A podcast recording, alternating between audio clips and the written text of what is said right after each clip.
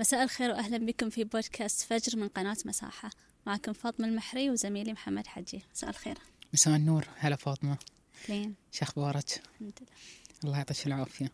تمام اليوم نتكلم عن الاضطراب اللي أم، وايد وايد صار عليه حديث وفي ناس يعتبرونه مبالغة في ناس يعتبرونه هبة وفي ناس يمكن أي شيء عارض بسيط بسيط بسيط يصيدهم يقولون آه، اكتئاب صح. آه أي حزن يصير الواحد أول شيء يقول أوه أنا فيني اكتئاب ال ال الاكتئاب آه، من الاضطرابات النفسية المشهورة. آه وقبل لا أقول لك شنو هو اضطراب الاكتئاب خلنا نعرف معلومة حلوة. العلاج المعرفي السلوكي وهو واحد من أقوى العلاجات النفسية. لما تأسس في 1986 على الدكتور آرون بيك أسس العلاج فقط اضطراب الاكتئاب. عقب طبعا تم تعميمه على باقي الاضطرابات بعد ما أجريت العديد من الأبحاث والدراسات فهذه دلالة على شنو؟ دلالة على شيئين الشيء الأول انتشاره أنه كان موجود فكانوا يحتاجون إيجاد علاج له الشيء الثاني أنه وجود حل له في علاج له. آه، اضطراب الاكتئاب هو اضطراب نفسي مزاجي. الإنسان يبدأ يلاحظ أن مزاجه متعكر. فهو اضطراب نفسي مزاجي آه، يعني أهم صفتين فيه الحزن العميق وفقدان المتعة. فلذلك هني يصير الإشكال والخلل وال يعني اللغط.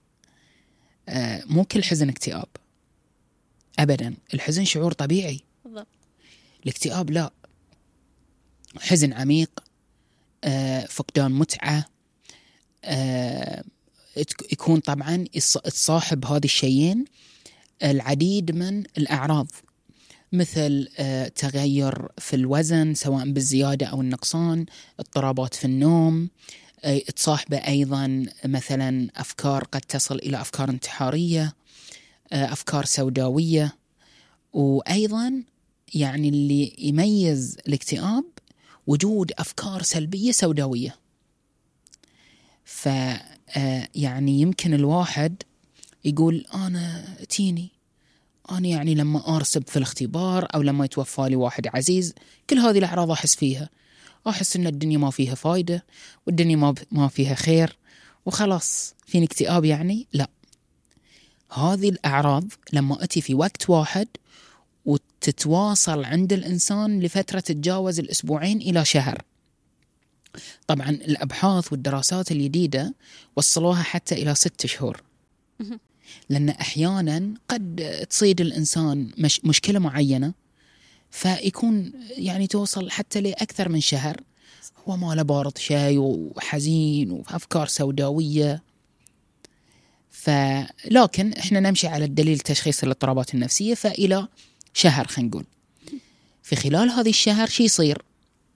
يبدأ يصيد الإنسان آه يعني خلل في حياته. أمور في حياته تبتدي تتعطل. شغله يتأثر، حياته الاجتماعية تتأثر، دراسته، وظيفته في الحياة يبدأ خلاص ينعزل دائما ما يشارك الناس. فوجود هذه الكم من الأعراض في وقت واحد في مدة واحدة هني نقدر نقول لا هذه اضطراب الاكتئاب. آه مهم جدا أن نفرق بين الاضطراب وبين شعور الحزن.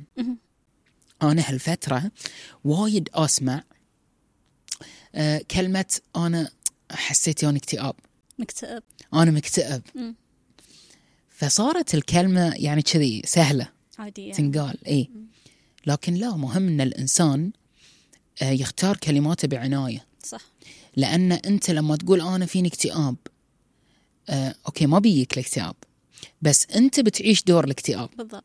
أنت ما بيصيرك اكتئاب مستحيل. الاكتئاب ما يجي بس لما تقول أنا بيني اكتئاب. مستحيل. لو كل يوم تقول أنا فيني اكتئاب ما بيجيك اكتئاب. لكن أنت بتعيش دور الاكتئاب. فأنت بتتقمص كانه الدور. آه يعني في ناس آه، يعني عندهم شوي خرابيط يقولون قول الشيء بيتحقق. لا ما بيتحقق. لا. لكن مع الوقت أنت بتتقمص ذي الدور. فمهم إن أنت تختار كلماتك بعناية. تمام. شو يمكن بعد من علامات الاكتئاب الشعور باليأس. خلاص صح. الإنسان يائس ما يشوف إن في أي حل حق الشعور اللي هو فيه. عشان كذي بعض الأحيان الناس يوصلون لمرحلة إيذاء النفس أو الانتحار يحس إنه هو في سواد ما يطلع منه. تي نوبات بكاء مفاجئة هو يبكي هو قاعد يحس بحجم شعور كبير هو ما قاعد يعرف يعبر عنه ما يعرف شنو هاي. طبعا مثل ما قلت التغيرات في النوم الانعزال ينعزل يصير ما يحب ما يحب يخالط أحد ما يحب الناس اللي يقعد معاهم يحب يقعد معاهم سابقا ما يحب هواياته الأنشطة اللي يستمتع فيها كلها خلاص ما يحب يسويها. حتى الاهتمام بالنظافة الشخصية. صح. طبعا هو يشوف نفسه كإنسان عديم القيمة. يحس إنه هو ما له قيمة يحس إنه هو worthless. هو ولا شيء. ليش أنا موجود؟ آه فنفس ما أنت قلت شعور الحزن يفرق وايد عن شعور الاكتئاب. فحتى بالغش مرة قال أنا مكتئب أنا مكتئبة. لما يمكن ما حد يحس بهاي الألم إلا اللي جرب صح. شعور الاكتئاب. أكيد. ويمكن اللي اللي فيه اكتئاب يمكن إذا ما كان في وعي من الناس اللي حوالينا يقولون لا انت دراما انت تدلع ما فيك شيء ما صار شيء الحمد لله. تشوف نعمة النعمة اللي عندك. ليش عايش كذي؟ انت حزين. لازم نفهم إنه هاي شيء هو مو تحت سيطرته. لما يكون في خلل في المخ في آه chemicals في المخ قاعدة تشتغل بطريقة مو طبيعية تظهر عليه هاي الأعراض. هو مو في يده إنه هو يتم حزين أو متضايق. هاي الكلام اللي ينقال حق الناس اللي فيهم اكتئاب ما بيخفف عنهم ما بيخليهم يشوفون مصيبة غيرهم وينسون مصيبتهم لأنهم أصلا مو فاهمين. فإذا أحد بعد يقول لهم كذي أذيهم زيادة لأن هم أصلا مو بعارفين الشعور أصلا بالنسبة لهم غير مفهوم. فلما أحد يلومهم على هاي الشعور أنتم يمكن قاعدين تزيدونهم تزيدون المشاعر يمكن يضطر أنه هو يأذي نفسه أو ما أقول يضطر أو مثلا هو في مخه يشوف أنه الحل ان أنا اذي نفسي الحل ان أنا أموت خلاص ما الحل حتى اللي حواليني يقولون لي أنت دراما أنت نفسية أنت تبي مثلا في ناس يقول لهم أنت تبي اهتمام تبي attention باللي قاعد تسويه فبعد الناس اللي حوالين هاي الشخص لازم يفهمون أكثر يتعرفون نفس ما انت الحين قلت العلامات الاكتئاب يتعرفون يشوفون يتناقشون يتكلمون مع المصاب نفسه يتأكدون. بعد فاطمة في نقطة مهمة. آه تغير الكيميائية الدماغ الإنسان اللي توصل لاضطراب الاكتئاب آه ترى أحيانا أو الدراسات تقول أن جزء من هذه جزء من الأسباب طريقة تفكير الإنسان نفسه. صح. ترى طريقة التفكير تأثر على كيميائية الدماغ. طريقة التفكير نفسها تزيد هرمون مثلا الأدرينالين وتنقصه. طريقة التفكير تشغل السمبثاوي في عند في جسم الإنسان وتوقفه. فوايد مهم أن الإنسان يكون واعي بطريقة تفكيره. العلاج المعرفي السلوكي والعلاج النفسي قائم على ذي المبدأ. أن الإنسان هو يكون آه، قادر على تغيير أفكاره فبالتالي يبدأ لما تغير هذه أفكاره مزاجه يتغير ويتحسن. إن شاء الله. أحيانا يحتاج يحتاج دواء مساعدة دوائية من نعم طبيب نعم. نفسي. أحيانا, أحيانا نعم. الانسان يوصل لمرحلة من الاكتئاب وهو ما عنده المقدرة انه هو أصلا يسوي هاي اللي أنت قلتها إنه الأفكار والقناعات. يحتاج دواء يخفف من حدة الأعراض. بعدين مع العلاج الكلامي في وايد دراسات أثبتت إن هي طريقة فعالة أصلا. صح 100% بس الحين مع الخوف من الأدوية والحبوب تسبب إدمان حبوب الاكتئاب. طبعا أنا مو طبيب لكن يعني مثبت علميا إن الأدوية النفسية ما تسبب إدمان وهذه من الأخطاء الشائعة عند الناس عن الأدوية النفسية. يمكن تخليهم ما يروحون يتعالجون بالضبط. أصلاً. إن الأدوية النفسية تسبب إدمان. لا الأدوية النفسية ما تسبب إدمان. الأدوية النفسية هي أكثر من 100 دواء نفسي 100 نوع. الأدوية اللي تسبب إدمان أربعة خمسة. فالأدوية النفسية ما تسبب إدمان. لكن العلاج النفسي ثلاثة أنواع. علاج الاكتئاب مثلا ثلاثة أنواع. إما علاج دوائي أو علاج نفسي بالكلام علاج كلامي أو الاثنين. يسمونه العلاج التكاملي. طيب من اللي يحدد؟ المختص الطبيب أو المعالج. مو بالمريض. بالضبط. لا أنا ما أبي اليوم دواء. لا اليوم أنا بس علاج بالكلام. لا هذه اللي وايد عوامل تحدد هذه الأمر. الطبيب هو يقدرها والمختص هو اللي يقدر الموضوع وبالتالي يقرر ويتفق مع المريض. إن أنت الأنسب إنك تأخذ مثلا علاج معرفي سلوكي فقط أو علاج نفسي بالكلام أو لا بالدواء أو الاثنين. لأن ترى مو كل الناس يصلح لهم العلاج المعرفي السلوكي. بالضبط. ابدا. أنا يوني ناس العياده أقول لهم لا أنتم الأفضل أخذوا بس دواء. روح حق الطبيب يعطيكم دواء. العلاج المعرفي السلوكي غير آه، ما بيكون فعال معاكم. ففي هذه من اللي قدرها المختص الطبيب أو المعالج يعني الحين آه، وايد في خوف من الأدوية. أول شيء يمكن نسمع أنا ما أبي أخذ دواء أنا أحس فيني بس أخاف أروح يعطوني دواء في مجال للنقاش لما أنت تروحين حق معالج أو أنت تروح حق معالج تقدر أو طبيب تقدر تتناقش معاه في هاي الموضوع. أنا ليش أحتاج. ادويه بالعكس أفضل انك تسأل وتفهم أنا ليش أحتاج هاي الدواء هل أقدر أتعالج بدون دواء صح. شنو الأعراض؟ هل في أعراض لما أنا الأعراض الانسحابية حق بعض الأدوية؟ بعض الأدوية ما تكون إدمان تكون بسبب. شلون أقول تنسحب من الجسم؟ صح انها تطلع من الجسم. تطلع من الجسم تسبب بعض الأعراض. هذه كلها تفهمها وكلها تتناقش معاه في الدكتور. هو في النهاية مع الدكتور. هو في النهاية ما بيغصبك على شيء. صح. وأفضل لك ان انت تتعلم, تتعلم عن هاي ال... وتأخذ وقت. مو لازم الحين تجاوب على موضوع الحبوب. مع الوقت تأخذ وقتك. بس إن الرفض أنا أشوف دايركت في رفض حق الحبوب. طبعا أنا هني إحنا هني في البودكاست ما قاعدين نقول روحوا خذ حبوب أو لا تاخذون حبوب. نفس ما قال أخوي محمد إن التشخيص يكون من عند الطبيب. صح مئة في المئة. لأن فاطمة بعد وايد مهم أن نعرف أن الأدوية النفسية آه، هي تشتغل على نواقل عصبية في دماغ الإنسان. وتشتغل على هرمونات جسم الإنسان. آه، فبالتالي آه، فيها أعراض ما نشوفها في, في الأدوية الثانية. فبالتالي الناس تخاف منها. لا هي كل ما في الأمر أن أنت تكون يعني attached to the doctor يعني تكون مرتبط بالطبيب بحيث إنه هو يقدر المسألة. فبالتالي تحاوره عشان توصلون حق الأنسب في النهاية. في النهاية اللي بيختار الأنسب هو المختص. بالضبط. إيه. آه إنزين. موضوع الانتحار طبعا أنا ما أشوف وايد يصير نقاش عنه. آه في ناس ممكن تخاف إن الحديث الزايد عنه ممكن يشجع, هاي الشيء أو يخلي الشيء يصير عادي. إحنا بنتكلم عنه لكن مو القصد إنه هو شيء عادي ولا القصد إنه المفروض الشخص يسويه.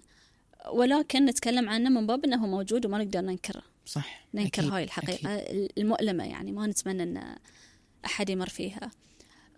فهل تعتقد أن اضطراب الاكتئاب مرتبط بالانتحار أو العكس الانتحار مرتبط باضطراب الاكتئاب أكثر من الاضطرابات الثانية؟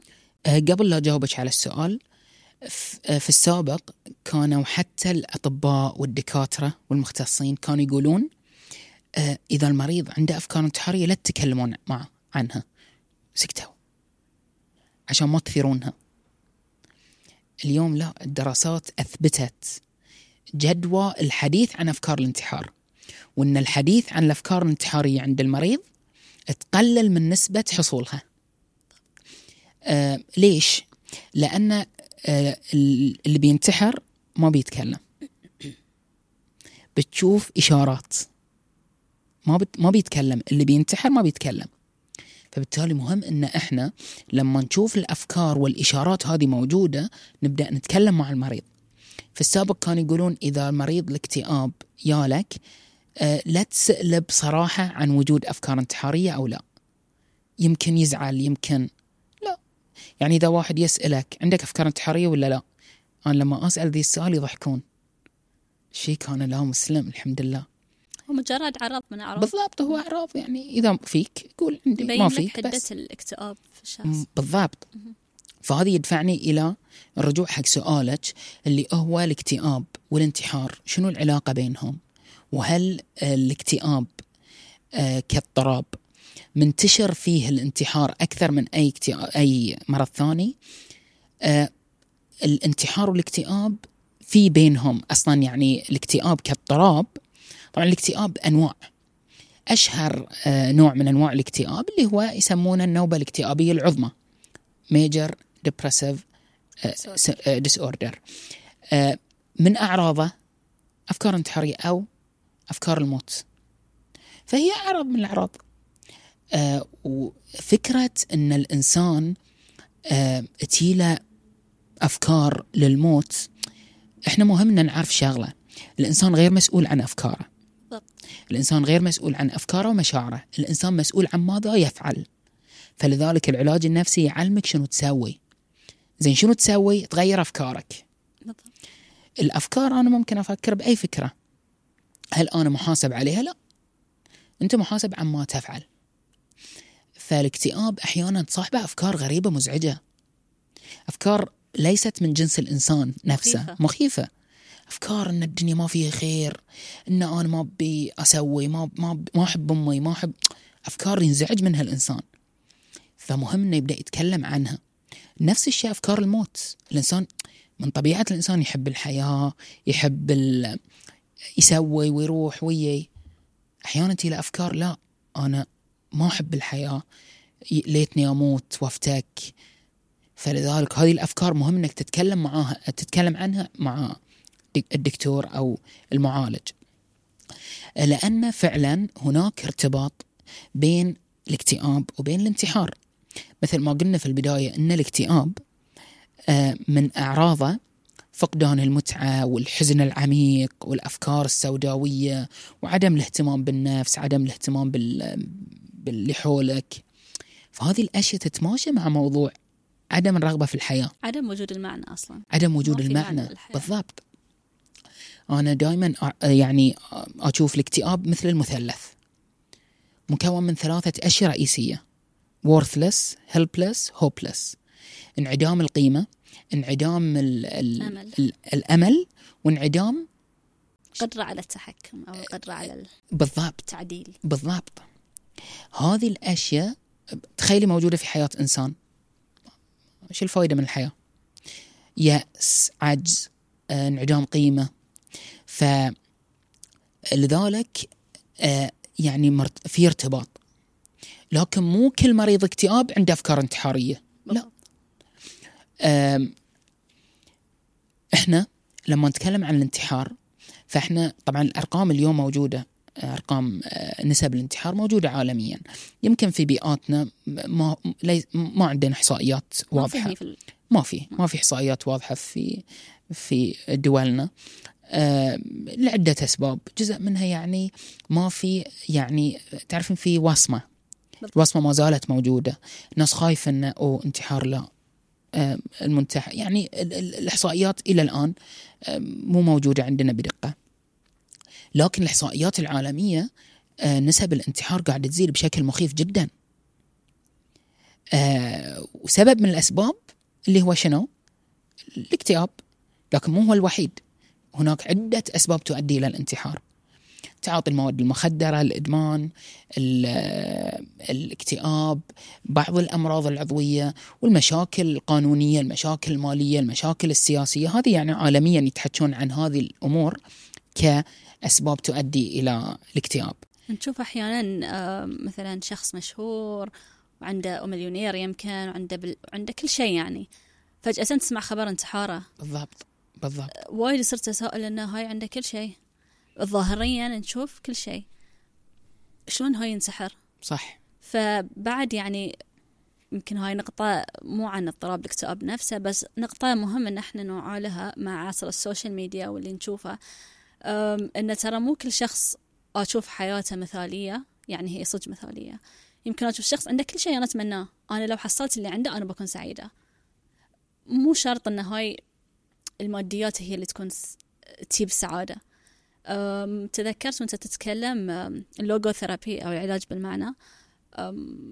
فيكتور فرانكل عنده كتاب Man's Search for Meaning. هاي من أحلى الكتب. بإختصار اللي يحب يقرأ يقرأ. لكن باختصار أن الهدف من الكتاب شلون لما نعطي المصائب معنى يكون تحملها أقل. أنا أعتقد أن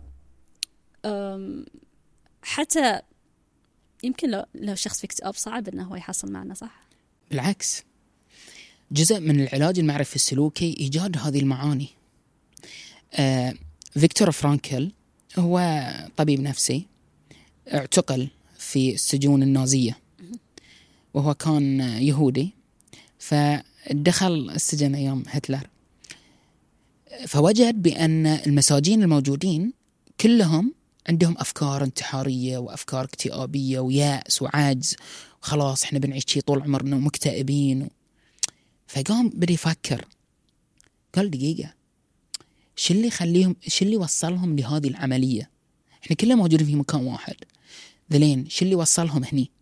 شو اللي وصلهم لهذه النمط من التفكير. وهذا يدفعني إلى قضية مهمة جدا في أسباب الاكتئاب. أن سبب رئيسي من أسباب الاكتئاب طريقة تفكير الإنسان. وهذه مو معناته الإنسان مسؤول عن المرض ولا غير مسؤول. بالضبط. في النهاية مرض وابتلاء. ولكن طريقة تفكير الإنسان تس- نعم يعني تر قد تزيد من الاكتئاب وقد تقلل من الاكتئاب. ف فيكتور فرانكل بدأ أسس نظريته ال logotherapy ال- الكتاب اللي أنت تفضلتي فيه اللي هو الإنسان يبحث عن معنى. كتاب في قمة الروعة رغم أنه يعني في ناس لما يقرونه مأساوي. يقول هي مأساوي لأنه قاعد ينقل المعاني المؤلمة. زين شلون يصير عندي معنى لهذه الألم؟ فبالتالي طريقة تفكير الإنسان لما تتغير مشاعره تجاهها تتغير. قدرة تحمل تزيد. قدرة تحمله تزيد. لما الإنسان يجي يقول آه أنا صايدتني مشكلة عودة وانطلعت من الشغل. شنو يعني شنو الحلو في الموضوع؟ ما في شيء واحد حلو. إيه هو مو قضية حلو ولا مو بحلو. مو قضية مريح ولا مو مريح. لكن قضية شنو المعنى بالنسبة لك؟ فلما أنت تجعل لهذه المصيبة أو الألم معنى نظرتك له تتغير. المعنى يكون بوث سايدز يعني ممكن أنا أكون معنى أن أنا خسرت شغلي خسرت حياتي هاي كان اللي يعطيني هدف وأنا أيوة. شغلي. بالضبط. وفي معنى ثاني يقول أن هذه تجربة راح تغيرني راح تسقلني بالضبط بالضبط. وهني يجي دور طريقة التفكير. زين الحين دي الإنسان اللي انطرد من الشغل وقال أفكاره شو طريقة تفكيره شنو؟ أنا حياتي انتهت وأنا خلاص ما مني فايدة. الناس أحسن مني والحياة ظالمة والحياة غير عادلة. هذه طريقة تفكير اكتئابية نسميها. زين الطريقة الثانية للتفكير هذه ابتلائي في الحياة. وأنا استفدت تعلمت. الحين دوري أبحث عن حل. دوري أدور عن شغل جديد. وأنا في داخلي في حزن. أكيد. وأنا متقبل ذي الحزن. بس شلون أخليه يكون حافز عشان أنا مو أقف عند هاي بالضبط. هذه النقطة طريقة التفكير. آم، آم، يعني طريقة التفكير هي ترى وقود الإنسان. هي اللي تخلي الإنسان ممكن يعني ينجح وممكن يفشل. هي طريقة التفكير. طبعا لو يسمعنا الحين شخص آه، قاعد يواجه نوبة عودة من الاكتئاب يمكن يحس إن هاي الكلام مستحيل. مستحيل. بالضبط. آه اللي إحنا نبي نقوله إنه هو صح. يمكن الحين أنت تشوفه كمستحيل لكنه ممكن مع الوقت مع العلاج. يمكن هو أكبر شعور يحس اليأس. آه وطبعا نتفهم هاي الشعور. لكن مع اليأس مع الوقت مع العلاج في أمل. أنا خليني فاطمة أقول لك شغلة مهمة. إن الاكتئاب له عمودين. العمود الأول الأفكار الاكتئابية. العمود الثاني السلوكيات الاكتئابية. إحنا دورنا في العلاج النفسي إن نصحح الاثنين. وتواجهنا في رحلة العلاج مشكلة واحدة. أو يعني من أشهر المشكلات اللي تواجهنا في رحلة العلاج. ألا وهي الظروف. أحيانا ظروف الإنسان المصاب بالاكتئاب ظروف صعبة. زين إحنا شو نسوي في الظروف؟ شنو موقفنا؟ شنو موقف العلاج النفسي من الظروف اللي تصاحب مريض الاكتئاب؟ مريض اكتئاب مثلا منطرد من الشغل آه، مريض اكتئاب عنده مثلا آه، يعني عضو في العائلة معاق مثلا. مشاكل ظروف دورنا شيئين الظروف اللي تحتاج اللي لها حل نوجد لها حلول. والظروف اللي ما لها حل نتقبلها ونتعود ونتعلم شلون نتقبلها. هذه ضرورة عندنا في العلاج لأن أنا وايد يجوني ناس العيادة يقولون أنا ظروفي وأنا وأنا ظروفي. فلما أقول له عن طريقة التفكير يقول لي عدل لي ظروفي التفكير ما عليك منه أنت. فهني شو نسوي إحنا؟ نقول له الاثنين.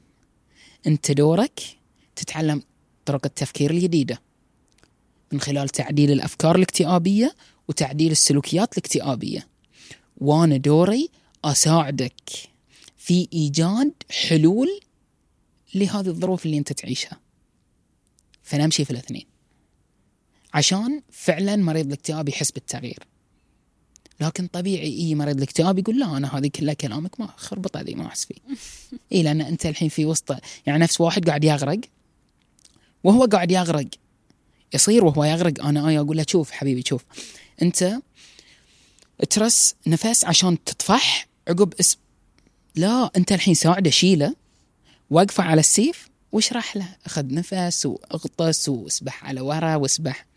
أنت الحين قط السباحة طلعة. مريض الاكتئاب نفس اللي قاعد يغرق. مو دورك تعلمه شلون يتسبح وهو قاعد يغرق. شيله وعقب علمه. بهذه الطريقة أنت بتقدر تنتشل مريض الاكتئاب. من؟ ظلمة الاكتئاب. إلى نور التعافي والعلاج إن شاء الله. آه إنزين إذا في شخص الحين قاعدة تي أفكار انتحارية شنو شنو الشيء ممكن يساعده؟ طبعا أهم شيء مع وجود الأفكار الانتحارية طبعا الأفكار الانتحارية ما تجي ابتداء ما تجي في البداية مستحيل. الأفكار الانتحارية تجي إما آخر شيء أو أتي في وسط الألم. فوجود الأفكار الانتحارية هني نقول لك لا. مباشرة اطلب المساعدة وعبر عن هذه الأفكار عند المختص مباشرة. وإحنا بعد في بعض الأحيان نبدأ نقول لا لا لا أنت هني روح مباشرة مكان آمن. ليش؟ لأن وجود هذه الأفكار قد يدفع الإنسان لأي سلوك. فإذا حسيت أن عندك أفكار انتحارية اطلب المساعدة مباشرة لا تتأخر. أوكي تمام. في موضوع بعد. موضوع الانتحار يعني هو موضوع صعب على الكل. و... وبعد غير أنه هو صعب على المصاب أو اللي حاول ينتحر هو صعب وايد على الأهل. خصوصا الأهل اللي ما يدرون أن بنتهم أو ولدهم قاعدين قاعدين يعانون. تشوفونهم طبيعيين يعني في ناس فيهم الاكتئاب يحاولون يخفونه بأي طريقة كطريقة إنكار. فيوصل لمرحلة أنه هو يحاول ينتحر وبعدين الأهل ينصدمون. فرسالة حق هاي الأهل أنا جدا أتفهم أنه صعب صعب أنه خصوصا إذا يعني صارت محاولة الانتحار صعب أن أنتم تستوعبون حجم المصيبة أو صعب أن صعب أن شخص يقدر يتعامل بحكمة حزت المصيبة. فأول شيء الأهل أحسن إنهم يسوونه إنهم يودونه حق طبيب أو معالج نفسي بأسرع أسرع وقت. ويمكن هو يقاوم. يمكن هو يكون واصل لدرجة من درجة اليأس إنه ما بيه هني مو بالغصب مو بالتأنيب أو لا لازم أو بالحوار. نحاول هني إحنا نكون يعني الأهل شوي يحاولون يثقفون نفسهم عن هاي الشيء عشان يوعونه شوي بهاي بهاي العرض أو أنت فيك كذي لأنه يمكن كذي لأنه يمكن كذي. طبعا ما نقول تشخيص أبدا ولكن هاي علامات يمكن يكون سببها مرض لا علاج أنت ممكن تطلع. أه هم يقدرون بعد أحيانا أهل يتوقعون انه هو محتاج منهم انهم يكونوا معاه 24 ساعة أو مثلا يهدونه دايركت أه، طول الوقت بروحه. بعد سألوه هو موجود؟ سألوه أنت لما تكون في هاي الوضع أنت شنو تحتاج منه؟ أنت الحين عندك اضطراب إن شاء الله راح تشفى منه بإذن الله ولكن إحنا بشنو نقدر نساعدك؟ خلينا نسأل خلينا نسمع منه. شنو هو ممكن يساعده؟ نوفر له الأمان انه هو يقدر يتكلم معنا. مو لو يا قال أنا قاعدة تجيني افكار أنا اذي نفسي. direct ردة الفعل من خوف الأهل طبعا. أم لا ليش أنت ليش تسوي؟ لا تحمل لا ما لا تفكر كذي. أفكار هذه نفس ما أنت قلت هو ما اختارها. فأحسن إن الأهل هني يسمعون. ليش جاتك هاي الأفكار؟ أو مثلا مو ليش جاتك هالأفكار مثلا متى جاتك شنو تحس؟ شنو تحتاج؟ يدعمونه يحجزون له مثلا session طارئ مع المعالج يحاولون يكونوا متفهمين وداعمين في رحلة العلاج. هاي ال support اللي يعطونه له بيساعده. يمكن هو يقاوم أصلا هاي ال support لأنه هو يكون واصل مرحلة يأس شديدة يعني. يمكن حتى ما يبي ال support خلوني بروحي. فهني الموازنة بين متى نكون معاه متى نخلي بروحه متى نعطيه وقته. حتى الأهل يروحون حق المعالج نفسه يقعدون معاه مع معاه بنفسهم يعني بروحهم ويسألونه شلون نقدر إحنا نساعد عشان هاي الشيء ما يتكرر. بس موضوع التأنيب وموضوع. نفس ما إحنا نقول الزاف وأنت غلط وأنت شلون فكرت تسوي كذي وأنت ما فكرت فينا شنو بيصير فينا؟ هذه كلها يزيد هاي ما ينقص. أه شوفي فاطمة. أه مثل ما قلت لك أنا موضوع الانتحار إي ترى آخر شيء فدور الأهل المفروض يجي من البداية. بالضبط. في إيجاد بيئة فيها حرية من التعبير فيها حرية من آه، آه، الحديث عن الأفكار والمشاعر. فيها درجة من الارتياح والأمان الحقيقي. لما يكون الأمان موجود خلاص. المريض حتى لو يعني ترى أنا آه، أنا ما أحب أتكلم عن يعني مواقف من العيادة فأنا أغير في في القصة بس عشان أوصل الفكرة. أنا يعطني حالة كانت عندها أفكار انتحارية. هذه الأفكار الانتحارية من أول يومياتها مباشرة كانت تتكلم مع أهلها فيها مباشرة. فما طولت هذه الأفكار فمباشرة أخضعت للعلاج.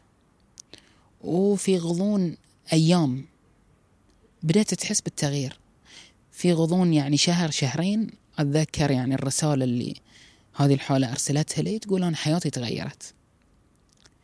إيش اللي وصل المريض لذي الحال لأن عنده بيئة آمنة. داعمة. داعمة. قاعد تقدم له الدعم والأمان الحقيقي. أما آه، لما أنت أصلا البيئة هذه ما قاعد توفر هذا الشيء. فالمريض بيبدأ يعاني بصمت. فبتزيد بتزيد بتزيد. بيوصل خلاص. آخر شيء إنه لا يعني آه، يعني لازم يصير في تدخل طارئ. خصوصا إذا كان مراهق وأحيانا يروح حق الأهل. 100% أنت هاي مراهقة أنت نفسية أنت دراما أنت تبي اهتمام وهاي حالات سمعتها آه وايد يعني أشوف مراهقين يسألون. إحنا شلون نتكلم مع أهلنا في هاي الموضوع؟ ف دائما أقول يعني أهل حق الأهل يعني إذا يا يات بنتكم أو ولدكم المراهق قال لكم أنا أحس كذي أنا أحس كذي. مو شرط إحنا نقول أكيد في اكتئاب ولا نقدر نقول ابدا ما في. صح. روحوا حق المعالج الأمين المختص هو بيقول لكم هذه أعراض مراهقة عادية ولا أعراض اكتئاب ولكن إن أنتم تروحون ويطلع إن في اكتئاب وأنتم احتويتوه من البداية العلاج يكون وايد أسرع وأسهل صح. من لو تنطرون لآخر مرحلة. صح. صح 100% ال ال ال إحنا في العلاج النفسي فاطمة عندنا دور رئيسي في العلاج اللي هو دور الأهل.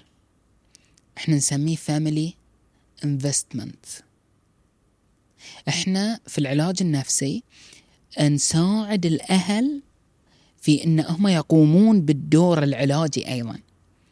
إحنا عندنا شيء نسميه التحالف العلاجي. تحالف بين الأهل والمريض والمعالج. هذه التحالف لازم الثلاثة أطراف كلها تساهم فيه. إذا طرف واحد تنازل فشل العلاج يمكن واحد ياخذ كلمتي ويقول أوه يعني أنا ما يصير أتعالج بدون ما أهلي يدرون. لا أحيانا كيس المريض ممكن أنه يتم العلاج من غير معرفة الأهل. هذه يقدرها الواحد. لكن أنا أقول لك الصورة العامة وأقول لك أن النمط العام أن العلاج النفسي يمكن الأهل من العلاج. هذه الأصل. فمن كذي إحنا عندنا شيء اسمه family therapy family counseling فهذه كلها اللي هو العلاج الأسري والإرشاد الأسري هذه كلها يساهم في عملية العلاج النفسي. فدور الأهل دور رئيسي في العلاج. صح ومو لازم أصلا ينتظرونه يقول لهم يعني علامات الاكتئاب أو أعراض لما يبتدي ينعزل بزيادة لما يبتدي يهمل نفسه بزيادة لما كله ما يبي ما يبي يشارك في الأنشطة اللي هو يحبها. لما الاهل يلاحظون هاي الشيء بطلوا الكونفرزيشن معاه تكلموا معاه تأكدوا هل هو قاعد يمر بمشاكل معينة أو هو يمكن في اضطراب. يعني ما يس... يعني في أحيانا أهل يبون يتجاهلون هاي الشيء عشان ما يبون يركز. خلنا نهمل الشيء أحسن من إن إحنا نركز عليه وبعدين بيصيده هو بيصيده إذا تكلمت عنه نفس ما انت قلت ما يصير بالكلام. صح صح أتفق معك. آه وهذا الشيء يخلينا يعني أحيانا نتكلم عن آه، الاكتئاب وشون نتعامل معه. يعني آه، الاكتئاب كمرض وكاضطراب وأنا ترى أحب أسمي المرض النفسي بالاضطراب النفسي لأنه هو كأنه موج. آه مو بمرض معروف مثل مثلا آه واحد من كسرة يده من كسرة خلاص أنت بتروح حق العظم بتشوفه مكسور بتشيله. الاضطراب لا أنت ما قاعد تشوف شيء واضح. عشان كذي وايد ناس ما يتفهمونه أصلا. بالضبط 100% آه ففي طرق تخلينا نتعامل بشكل صحيح مع الاكتئاب. وطرق تساعدنا إن نسويها في أثناء نشاط المرض فبالتالي هاي الطرق تخفف من المرض. المشكلة الرئيسية شي. آه يعني شو اللي آه يصير؟ إن مريض الاكتئاب آه مع نشاط المرض شو يسوي؟ يبدأ ينعزل. فلما يبدأ ينعزل يدش في الصومعه ما يروح ما يجي ما يطلع. آه عرس فلان لا ما يروح. مناسبة اجتماعية لا ما يروح. يمعة الأهل ما يروح. إذا كان طالب درجاته تنزل. إذا كان طالب درجاته ما المدرسة ما يروح. فبالتالي يبدأ يقصر في شنو؟ في مسؤولياته. فشي يصير تبدأ العملية تتراكم. تب... تبدأ الأشياء تتراكم عليه. فشي يصير يزيد. هو ما قاعد يحل فالانعزال ما حل. فإحنا دائما نوصي مريض الاكتئاب اطلع. حتى لو ما كنت مستانس ما عليه. ادفع نفسك للخروج. أهم شيء شو تسوي؟ تكسر هذه الصومعة. لا تغلقها عليك. العرس لا مالي بارد ثقيل الروحة. روح. حتى لو ما استانست. شو أسوي؟ أروح. فإحنا عندنا هني مبدأ رئيسي في العلاج. إنه شنو اللي قبل؟ المتعة ولا النشاط؟ اللي قبل النشاط. المتعة تأتي لاحقا. فأنت سوي النشاط عشان تحصل المتعة. مو أنت يعني تحس بالمتعة فبالتالي تروح تسوي النشاط. لا. يعني أنا الحين شا... ما فيني اكتئاب. أبي أروح الجيم. هل أنا قبل الجيم أحس روحي أوه عندي طاقة؟ لا حتى ساعات يومي آه بارض أروح النادي. بس أقول يلا أول ما أروح أبدأ أستعيد النشاط. مريض الاكتئاب يعتقد انه هو لازم يحس بالمتعة فيقوم بالأنشطة. فإحنا نوصيه إنه لا حاول. إحنا متفاهمين إن أنت تحس بالثقل مئة في المئة. لكن روح. مسؤولياتك الاجتماعية ما عليه. لا تسويها بيرفكت مئة في المئة. بس لا تقطعها ولا تهملها. روح الأعراس مثلا. روح المناسبات الاجتماعية. يمعة الأهل لا يقطون علي كلام ويعلقون علي وأنت وينك وأنت نفسية وأنت قثيث وأنت كله ساكت. أعرف. روح. لا تتم يا أخي طول اليوم. تملك نص ساعة. فأنت بالتالي ما قاعد تقصر في نشاطاتك المسؤول ومسؤولياتك. فشي يصير أنت اللي قاعد تتحدى وأنت اللي قاعد شو تسوي؟ تكسر هذه الصومعة. فأنت اللي قاعد تختار أن المرض ما يزيد. مع العلاج هني بتحس بال... بالنتيجة. وهاي الأشياء يحسبها من أنا أحب أتكلم عن الانتصارات الصغيرة. يا سلام. يعني أحيانا الاحتفال والكلام يصير عن الانتصارات الكبيرة. يعني واحد كان في اكتئاب تعالج. دايركتلي صح صح. في انتصارات صغيرة يومية يمكن إحنا ما نلاحظها نمر عليها. صح. مريض الاكتئاب لو مثلا نفس ما أنت قلت طلع تمشى برا عشر دقائق ورجع. هاي خلاص أحسبها انتصار. اكتبها عندك تذكرها. أنا هاي انتصار انتصار اليوم ان أنا طلعت. مرة ثانية رحت تجمع عائلي نص ساعة. انتصار. أو يمكن أحيانا أن أنا قمت غيرت ملابسي ونزلت تحت في البيت هذا يعتبر بعد انتصار. الواحد لما يركز على هاي الانتصارات الصغيرة بيصير عنده حافز أكثر ما بنقول إنه بيتغير 100% ولا 180 درجة لا شوي شوي بيصير الشعور اللي عقب إن أنا قدرت أسوي هاي الشيء أيوة. يساعده. وطبعا العلم آه، السلوكيين عندهم نظرية يسمونها small achievement theory. في يعني سنة من السنين أنا نسيت التفاصيل بس سنة من السنين في أمريكا كان في حي من الأحياء مشهور بالسرقات. كل يوم بوقه كل يوم بوقه فيو يعني الشرطة قالوا نحتاج نوقف. فلما خلوا قوانين ما قلت السرقة استمرت عملية السرقة وتزيد أصلا حتى في ظل قوانين رادعة. فياو آه، سألوا آه، عالم نفسي. قالوا له يعني شو نسوي؟ قال لمدة سنة ركزوا على نظافة الشوارع واهتموا في التفاصيل الصغيرة في الحي. إذا مثلا الدريشة مكسورة لا تخلونها سيدة صلحوها. إذا في الله يعزكم يعني آه، الزبالة مباشرة نظفوها. الشوارع خلوها على طول نظيفة. ال- ال- الطوف على طول صبغوها.